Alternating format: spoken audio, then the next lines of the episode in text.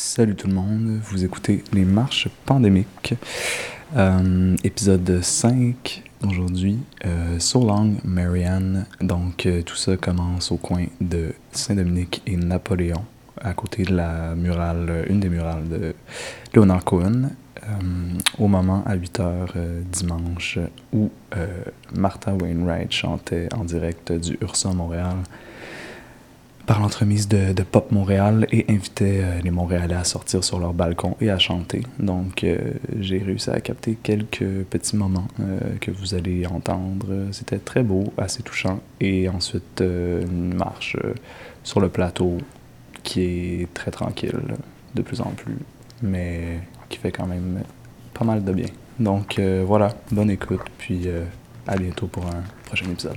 Ciao.